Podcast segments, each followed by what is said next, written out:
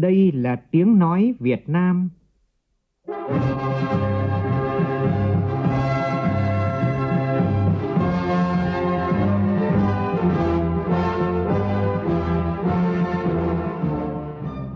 là tiếng nói Việt Nam, phát thanh từ Hà Nội, thủ đô nước Cộng hòa xã hội chủ nghĩa Việt Nam.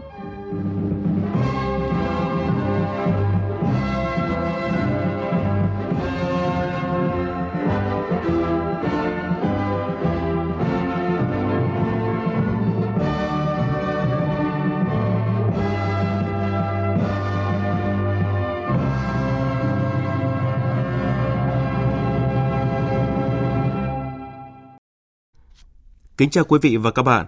Mời quý vị và các bạn nghe chương trình Thời sự sáng của Đài Tiếng nói Việt Nam. Hôm nay ngày 12 tháng 6 tức ngày 25 tháng 4 năm Quý Mão. Chương trình có những nội dung chính sau đây.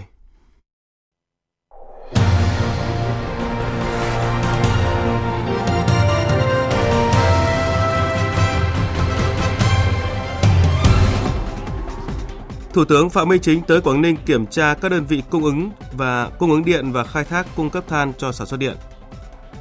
Các địa phương thúc đẩy triển khai đề án 06 của chính phủ giúp người dân và doanh nghiệp giải quyết các hồ sơ thủ tục hành chính trên môi trường điện tử nhanh hơn, hiệu quả hơn. Ủy ban nhân dân tỉnh Long An công bố tình huống khẩn cấp trước thực trạng sạt lở đất nguy hiểm và đặc biệt nghiêm trọng ở bờ sông Cần Duộc và sông Vàm Cỏ Tây. Xung đột lại tiếp diễn ngay khi lệnh ngừng bắn ở Sudan hết hiệu lực. Sập cầu vượt trên xa lộ liên bang tại Philadelphia, một trong những tuyến đường đông đúc nhất ở Mỹ, Giành chức vô địch giải quần vợt Pháp mở rộng, tay vợt Serbia Novak Djokovic lập kỷ lục vô tiền khoáng hậu 23 lần vô địch Grand Slam, nhiều nhất trong lịch sử quần vợt thế giới. Cũng trong chương trình có phóng sự ấm áp hành trình chuyến xe ước mơ cho các em thiếu nhi có hoàn cảnh khó khăn, bị bệnh tật nhân tháng cao điểm hành động vì trẻ em.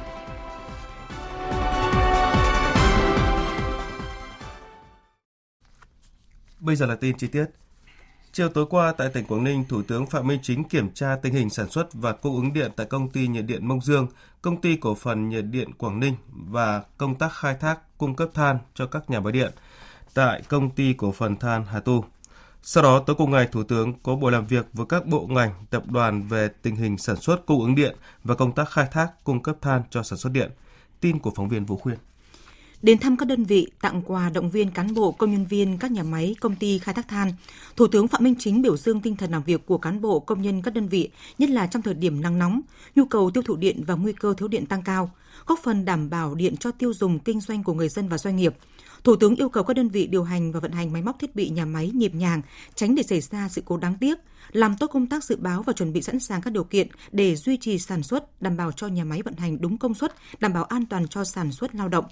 Công ty than Hà Tu tiếp tục tổ chức sản xuất 3K 4 kíp đáp ứng than cho sản xuất xuất khẩu, nhất là cung cấp than cho các nhà máy nhiệt điện. Sau khi kiểm tra tại ba cơ sở sản xuất điện và nguyên liệu sản xuất điện, Thủ tướng Phạm Minh Chính và đoàn công tác đã có buổi làm việc với cán bộ ngành, Tập đoàn Điện lực, Tập đoàn Than Công nghiệp Than khoáng sản về tình hình sản xuất, cung ứng điện và công tác khai thác cung cấp than cho sản xuất điện. Tại cuộc làm việc, Thủ tướng yêu cầu EVN thực hiện đầy đủ các nhiệm vụ được Thủ tướng Chính phủ giao, triển khai các giải pháp bảo đảm cung ứng điện. Nếu không bảo đảm thì phải báo cáo kịp thời, có khó khăn phải có giải pháp khắc phục. Ủy ban Quản lý vốn nhà nước xem xét điều hành sử dụng hiệu quả nguồn vốn tại các tập đoàn, tổng công ty. Bộ Công Thương triển khai các nhiệm vụ theo chức năng nhiệm vụ quyền hạn, ra soát, sửa đổi, bổ sung các quy định để tháo gỡ các khó khăn vướng mắc liên quan tới sản xuất cung ứng điện. Cũng tại buổi làm việc, Thủ tướng Chính phủ Phạm Minh Chính chỉ đạo giải quyết 7 kiến nghị khác của Tập đoàn Than khoáng sản và một kiến nghị của Tổng công ty Đông Bắc. Kinh tế Việt Nam tiếp tục được các định chế tài chính và báo chí quốc tế đánh giá có nhiều điểm tích cực, dự kiến là một trong các nền kinh tế có mức tăng trưởng cao trong năm nay. Trong báo cáo cập nhật mới nhất về triển vọng kinh tế toàn cầu của Ngân hàng Thế giới, kinh tế Việt Nam được dự báo sẽ tăng trưởng 6% trong năm nay và 6,2% trong năm sau, là một trong những nền kinh tế được dự báo có tốc độ tăng trưởng nhanh nhất tại khu vực và thế giới. Trang Tân Hoa Xã cho biết, tỷ lệ lạm phát tại Việt Nam trong 5 tháng đầu năm ở mức 3,55%, thấp hơn mức 3,84% cùng kỳ năm trước, giúp thúc đẩy Việt Nam cắt giảm lãi suất hỗ trợ kinh tế tăng trưởng. Theo bài báo, lượng khách du lịch phục hồi đang giúp hỗ trợ lĩnh vực tiêu dùng, doanh số bán lẻ ổn định, lạm phát tháng 5 đã giảm xuống mức thấp nhất kể từ tháng 2 năm ngoái. Chính phủ Việt Nam cũng rất tích cực đưa ra các biện pháp hỗ trợ nền kinh tế như tăng chi tiêu cho cơ sở hạ tầng, duy trì tính cạnh tranh để thu hút thêm đầu tư nước ngoài – Tuy nhiên, kinh tế Việt Nam vẫn còn đối mặt thách thức khi xuất khẩu giảm do nhu cầu bên ngoài suy yếu. Về tổng thể, trang Eurasia Review nêu ra ba yếu tố trong con đường thành công của Việt Nam là tự do hóa tương tương lại, thương mại, giá lao động rẻ và chính phủ đầu tư lớn về con người, cơ sở vật chất. Trước khó khăn chung của nền kinh tế toàn cầu, nhiều địa phương đang chủ động tích cực đưa ra những cơ chế chính sách để tháo gỡ khó khăn cho doanh nghiệp, hoàn thành mục tiêu sản xuất kinh doanh.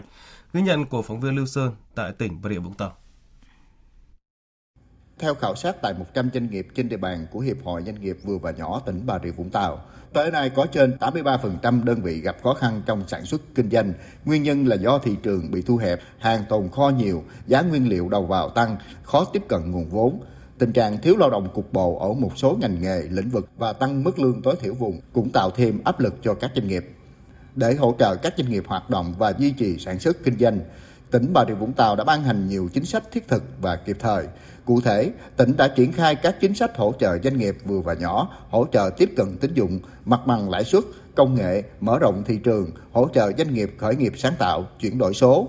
Theo ông Trần Thiên Trí, Phó Giám đốc Ngân hàng Nhà nước Bà Rịa Vũng Tàu, các mức lãi suất được giảm từ 0,3 đến 1,5% năm là giải pháp linh hoạt, phù hợp với thị trường hiện tại xây dựng các giải pháp mở rộng tín dụng đối với khách hàng, tập trung vốn cho vay khách hàng thuộc các lĩnh vực ưu tiên, các chương trình tín dụng, chương trình hỗ trợ lãi suất từ ngân sách nhà nước, thực hiện giảm lãi suất cho vay ở một số lĩnh vực ngành nghề, đồng thời tiếp tục thực hiện các chương trình cho vay mới với lãi suất ưu đãi nhằm phục hồi và phát triển kinh tế.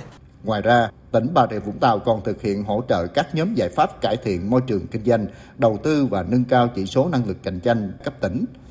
Theo ông Lê Ngọc Linh, Giám đốc Sở Kế hoạch và Đầu tư tỉnh Bà Rịa Vũng Tàu, hàng tuần, Chủ tịch Ủy ban Nhân dân tỉnh và lãnh đạo các sở ngành cũng sẽ tiếp doanh nghiệp để lắng nghe, chia sẻ khó khăn, cùng nhau tháo gỡ khó khăn.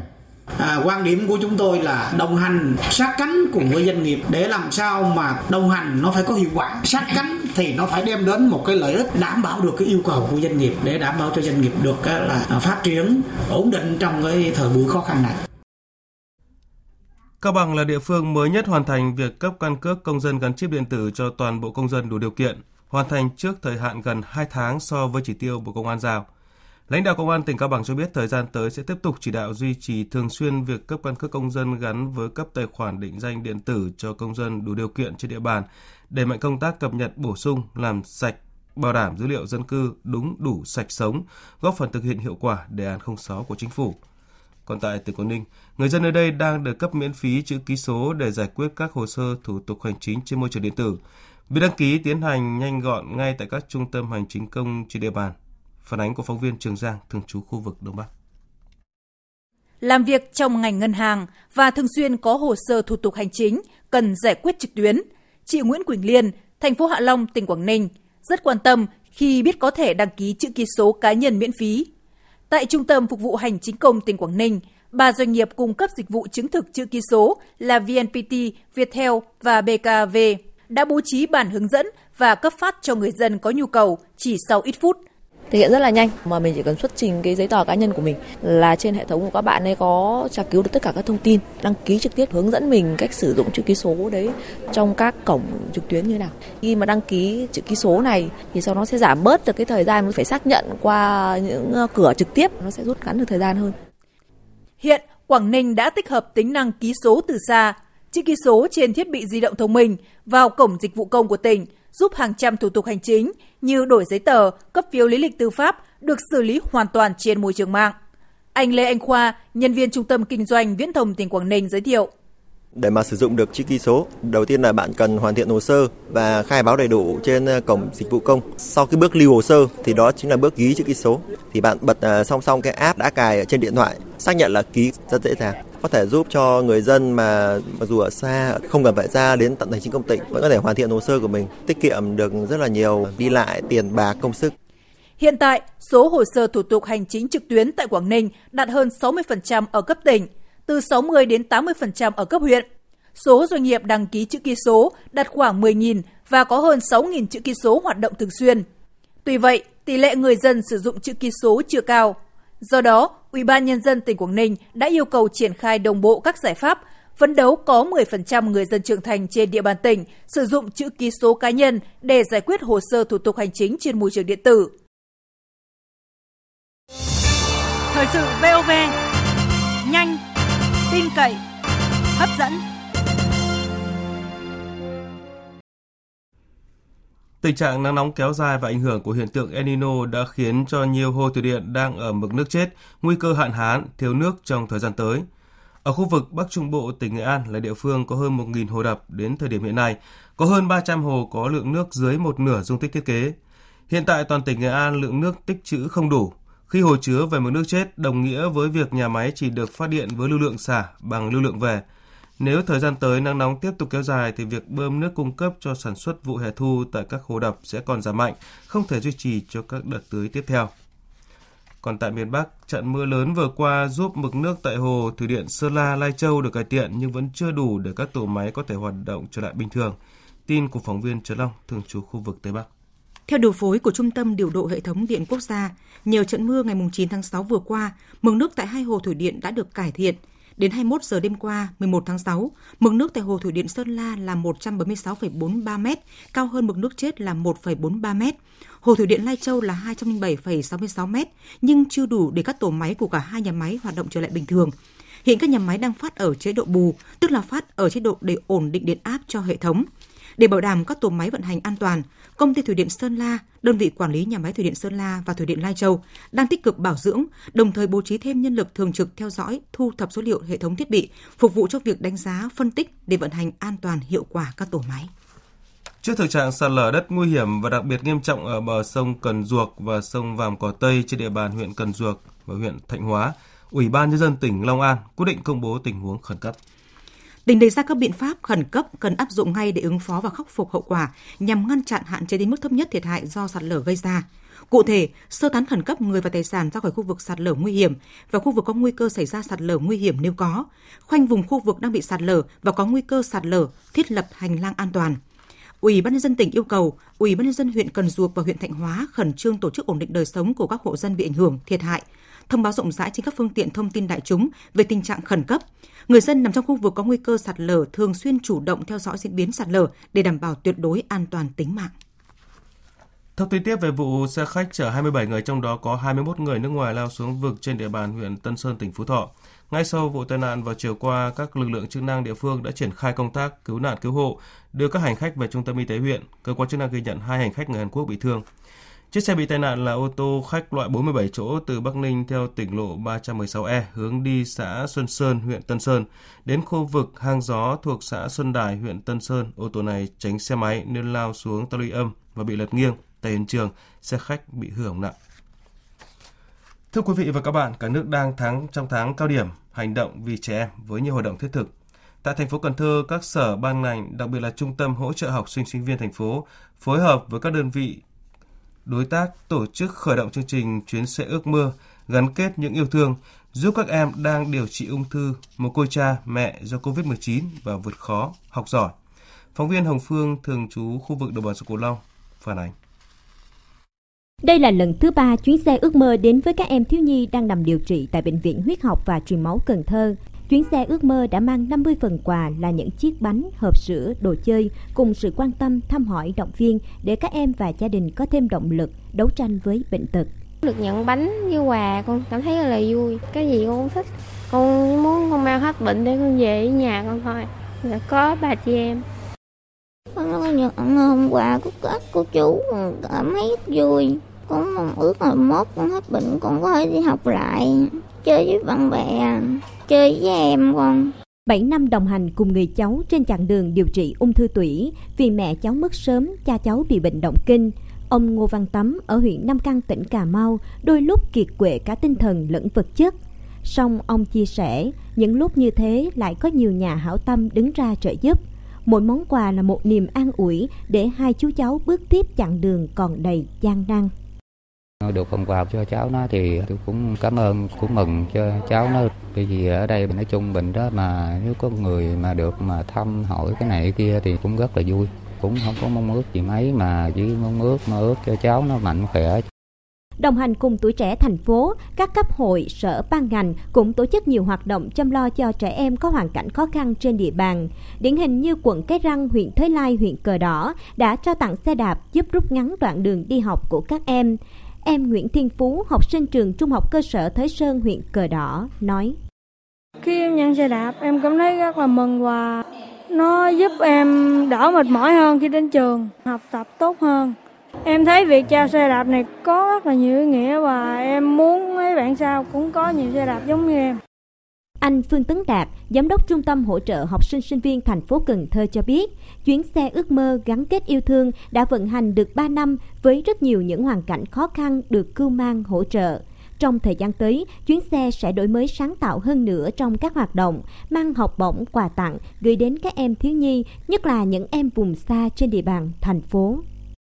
Hè năm nay, chiếc chuyến xe ước mơ của mình á, dự kiến khởi động tuần thứ hai của tháng 6 tại Cái Găng và Phong Điền thì dự kiến thì mình sẽ đi qua 5 quận huyện và một ờ, đơn vị xã ở Hậu Giang. Dự kiến sẽ trao khoảng 2.000 gửi phần quà đó, tập vở ba lô. Song song đó thì hiện tại mình cũng đang nhận động thêm để trao học bổng. Mình góp thêm một cái niềm tin, góp thêm một cái sức để cho các bạn có thể ờ, có nhiều cái động lực trong cuộc sống. Hành trình mới lại bắt đầu, mong rằng với sự nhiệt huyết của tuổi trẻ, chuyến xe ước mơ gắn kết yêu thương sẽ hoàn thành nhiệm vụ hiện thực hóa ước mơ cho trẻ nhỏ, ghi dấu thêm nhiều nụ cười hồn nhiên trên chặng đường xe lăn bánh.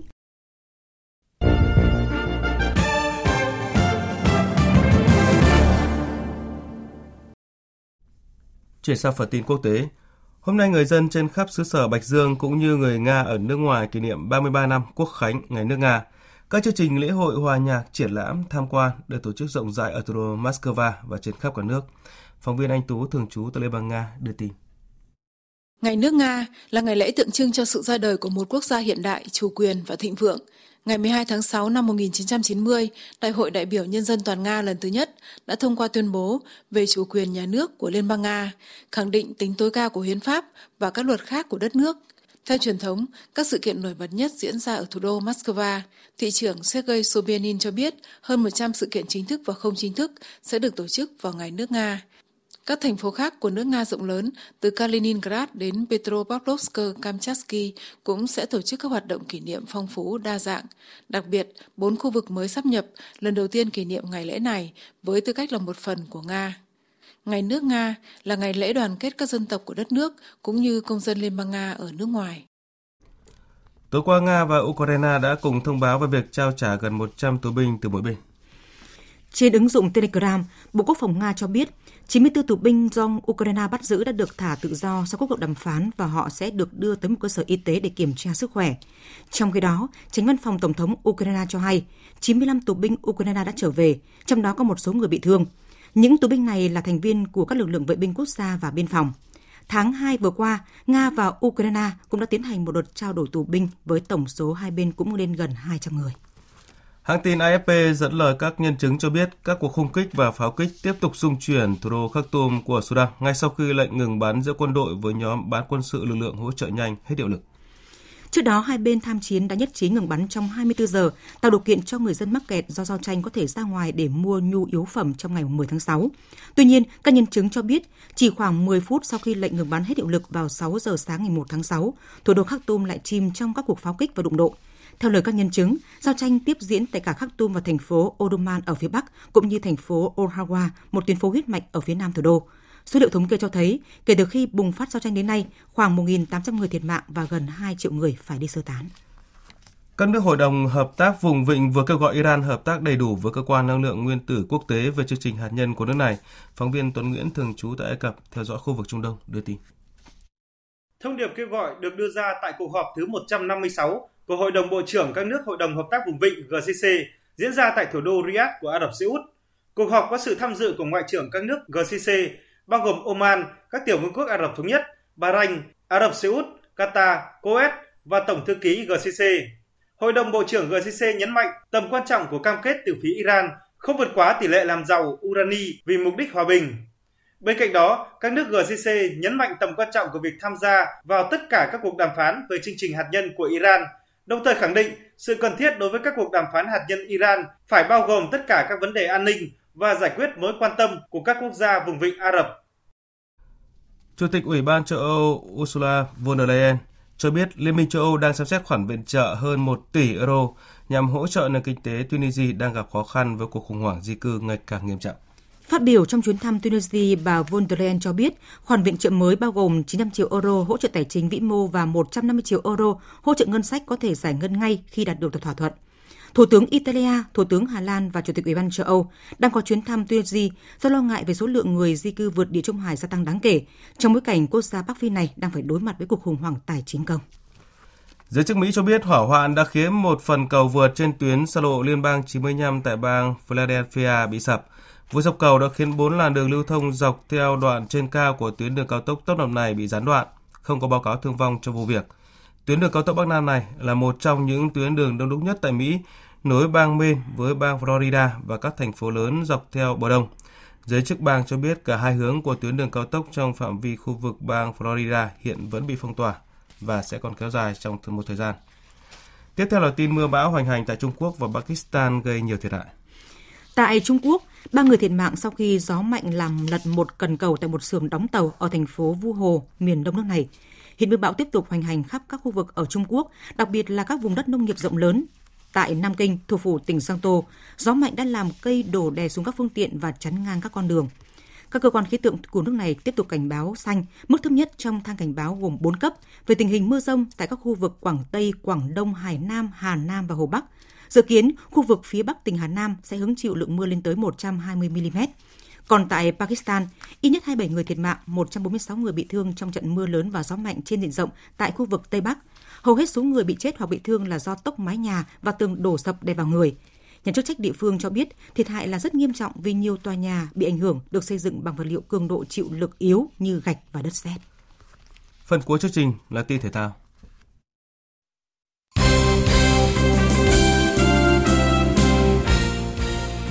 Tối qua, tay vợt huyền thoại Novak Djokovic đã giành chiến thắng 3-0 trước tay vợt Kasparov trong trận chung kết giải quần vợt Roland Garros, giải Grand Slam, đất nện duy nhất trong năm. Chiến thắng này đã giúp Novak Djokovic vượt qua Rafael Nadal trở thành tay vợt giành được nhiều Grand Slam nhất trong lịch sử quần vợt với 23 lần vô địch.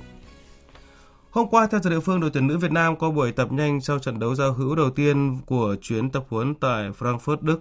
Trận giao hữu tiếp theo với câu lạc bộ Sotmen sẽ diễn ra vào ngày 15 tháng 6 này. Chia sẻ về trận giao hữu với câu lạc bộ Frankfurt, hậu vệ Lê Thị Diễm My nói: Em điểm yếu của em là phán đoán bóng bổng nên là em vẫn còn hạn chế về những cái tình huống ra vào và bóng bổng nên là sau cái trận đấu hôm qua thì đội bạn cũng ờ, chơi bóng bổng cũng là nhiều và em cũng đúc kết được sau cái trận đấu đấy là em cũng học hỏi được nhiều. Trong những cái các bài tập mà bác Trung đưa ra thì em cũng đã học tập và làm sao mà mình cố gắng mình phán đoán được những cái điểm bóng rơi tốt nhất để mình băng cắt để mình à, hỗ trợ cho các đồng đội và bọc lót được tốt hơn ạ. Hôm nay đội tuyển nữ Việt Nam sẽ quay lại cường độ tập luyện hai buổi một ngày để chuẩn bị cho trận đấu giao hữu tiếp theo. Còn về tình hình đội tuyển Nam, sau khi từ Nhật Bản về nước, chiều qua Công Phượng có buổi tập đầu tiên cùng tuyển Việt Nam và ra mắt huấn luyện viên Philip Chuchie. Văn Toàn dự kiến về nước vào ngày hôm nay. Ở đợt tập trung lần này, Công Phượng, Văn Toàn và Quang Hải là những cầu thủ nhận được sự quan tâm đặc biệt của ông Chusie khi cả ba chơi bóng ở nước ngoài. Hôm nay đội tuyển Việt Nam sẽ tập buổi cuối cùng của giai đoạn 1 theo huấn luyện viên Chusie, đây là giai đoạn thử nghiệm để ông đánh giá năng lực của các cầu thủ, qua đó tuyển chọn đội hình mạnh nhất với 26 người thi đấu trận gặp Hồng Kông, Trung Quốc vào thời gian tới.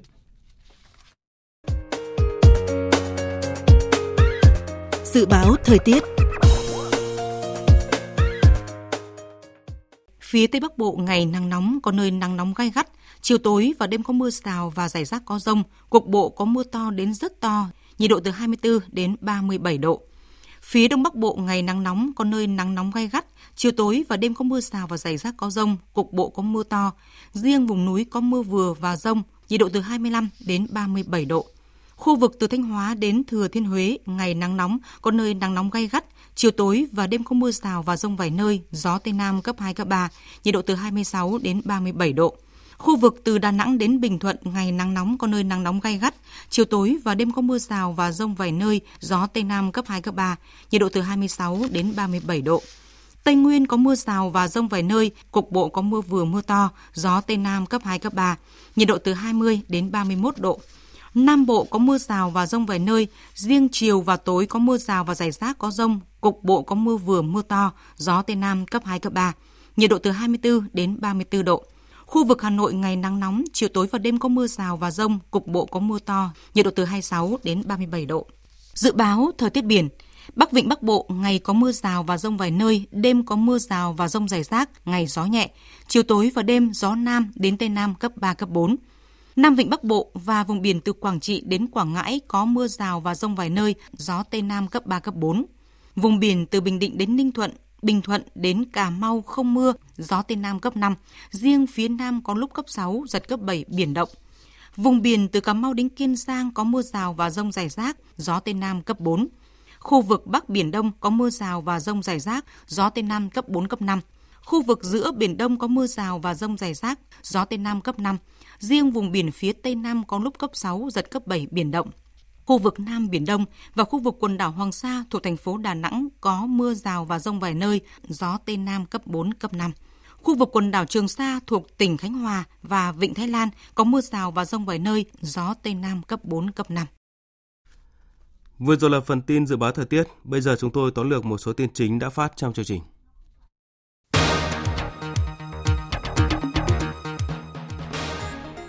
Kiểm tra các đơn vị cung ứng điện, công tác khai thác cung cấp than cho sản xuất điện tại tỉnh Quảng Ninh và làm việc với các bộ ngành đơn vị liên quan. Thủ tướng Phạm Minh Chính yêu cầu Tập đoàn Điện lực Việt Nam triển khai các giải pháp đảm bảo cung ứng điện, nếu không đảm bảo phải báo cáo kịp thời, có khó khăn phải có giải pháp khắc phục. Cao Bằng là địa phương mới nhất hoàn thành việc cấp căn cước công dân gắn chip điện tử cho toàn bộ công dân đủ điều kiện, vượt tiến độ gần 2 tháng so với yêu cầu của Bộ Công an.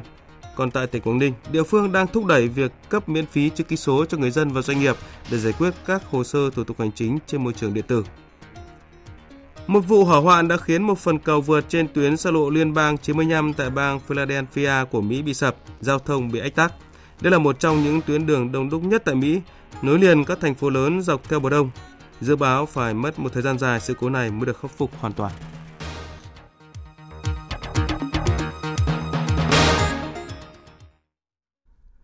Phần tóm lược những tin chính vừa phát cũng đã kết thúc chương trình Thời sự sáng của Đài Tiếng nói Việt Nam. Chương trình do các biên tập viên Thành Trường Phương Anh biên soạn thực hiện với sự tham gia của phát thanh viên Kim Phượng, kỹ thuật viên Đoàn Thành, chịu trách nhiệm nội dung Nguyễn Vũ Duy.